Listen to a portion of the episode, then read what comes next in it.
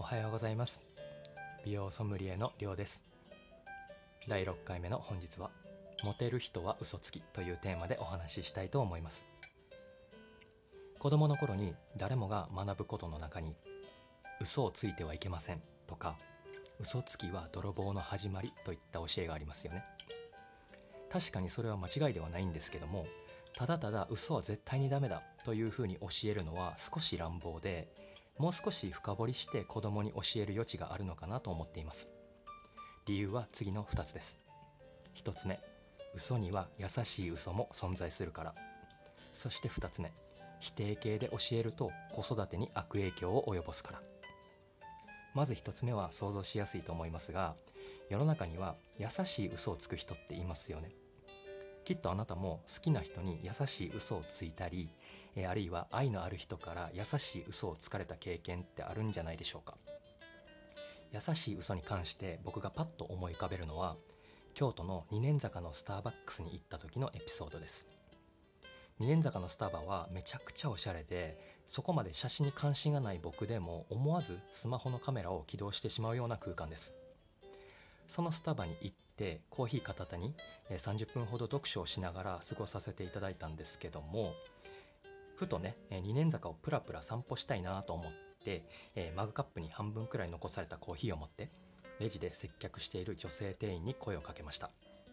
すいません。このマグカップに残ったコーヒーを紙のコップに移し替えてもらえませんか？そしたらその店員さんは笑顔で受け答えしてくださり慣れた手つきでコーヒーを入れ替えてくれました。でねそのコーヒーを受け取った瞬間あれ？なんかおかしいって思ったんですよ。明らかに重いしめちゃくちゃあったかいんですよね。まさかと思って蓋を開けてみるとそこにはほぼ満タンにサーブされた熱々のコーヒーが湯気を立てていました。去りゆく店員さんの背中に向かって「あのおかわりの代金払います」と僕がシャウトしたのは言うまでもありません。するとその方は僕の方を振り返ってこう言いました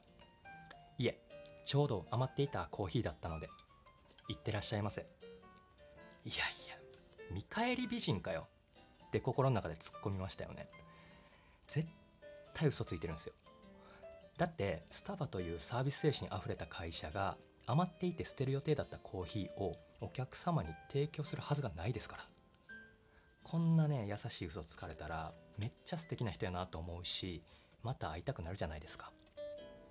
要は何が言いたいかというと世の中には人の心を温めてくれる優しい嘘があることを子供に理解してもらった上で好きな人ができたら優しい嘘をついて喜ばせてあげようねとか時には大切な人を守るために優しい嘘をつくことができたらいいよねといったことを伝えていけばより愛にあふれた世界になるんじゃないかなというふうに思っています。そして2つ目ですね。嘘をついてはいけませんみたいな具合で否定形で教えてしまうと子育てに悪影響を及ぼすから良くないという理由が挙げられます。これは脳科学的な見地からのお話なんですけども〇〇しちゃダメとか〇〇しなさいのように否定形や命令形を頻繁に使ってしまうと自己肯定感が低い大人に育ったり自分の意見が言えない大人になったりしてしまうんですよ。いやいやとはいえダメなことはダメと教えないといけない場面もあるじゃないかとそういうお声もあると思いますがそんなあなたに否定形や命令形を使わずに伝える方法をご紹介したいと思います。これめちゃくちゃシンプルで未来をイメージさせるという方法です。嘘をついてはいけません。と否定形で伝えるのではなくこんな風に言い換えてみましょう。人を傷つける嘘をついたら人が離れていって孤立する人生を歩むことになるよ。でももし優しい嘘をついたら周りの人に愛されてモテモテの人生を歩むことになるよ。どっちがいい？この伝え方なら自然とモテモテの人生の方がいいっていう答えを引き出すことができますよね。嘘には2種類があってどんな嘘をつくかで人生が変わるという本質的な部分も含め一切否定形や命令形なしで伝えることができるのでこれ非常におすすめです。さてここで鋭いあなたならお気づきかもしれませんがこの未来をイメージさせるという方法はありとあらゆるシーンに応用できます。例えば僕の美容コンサルでは受講生の方がどんな劣悪な食事をしていたとしても原則としてそれを否定することはないです。否定する代わりにこんな伝え方をしています。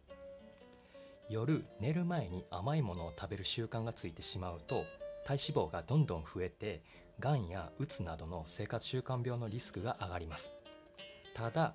夜寝る前の食事をまずはこんな風に変えてあげるだけで自然とスルスル痩せていくしお肌や睡眠の質も改善されて毎日いい気分で過ごせますよ。この言い方なら否定形や命令形を一切含むことなく食事内容を改善することの重要性を伝えることができます。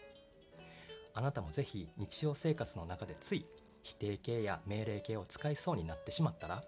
今日の話を思い出してみてください。それでは今日もあなたにとって素敵な一日になりますように。じゃあね。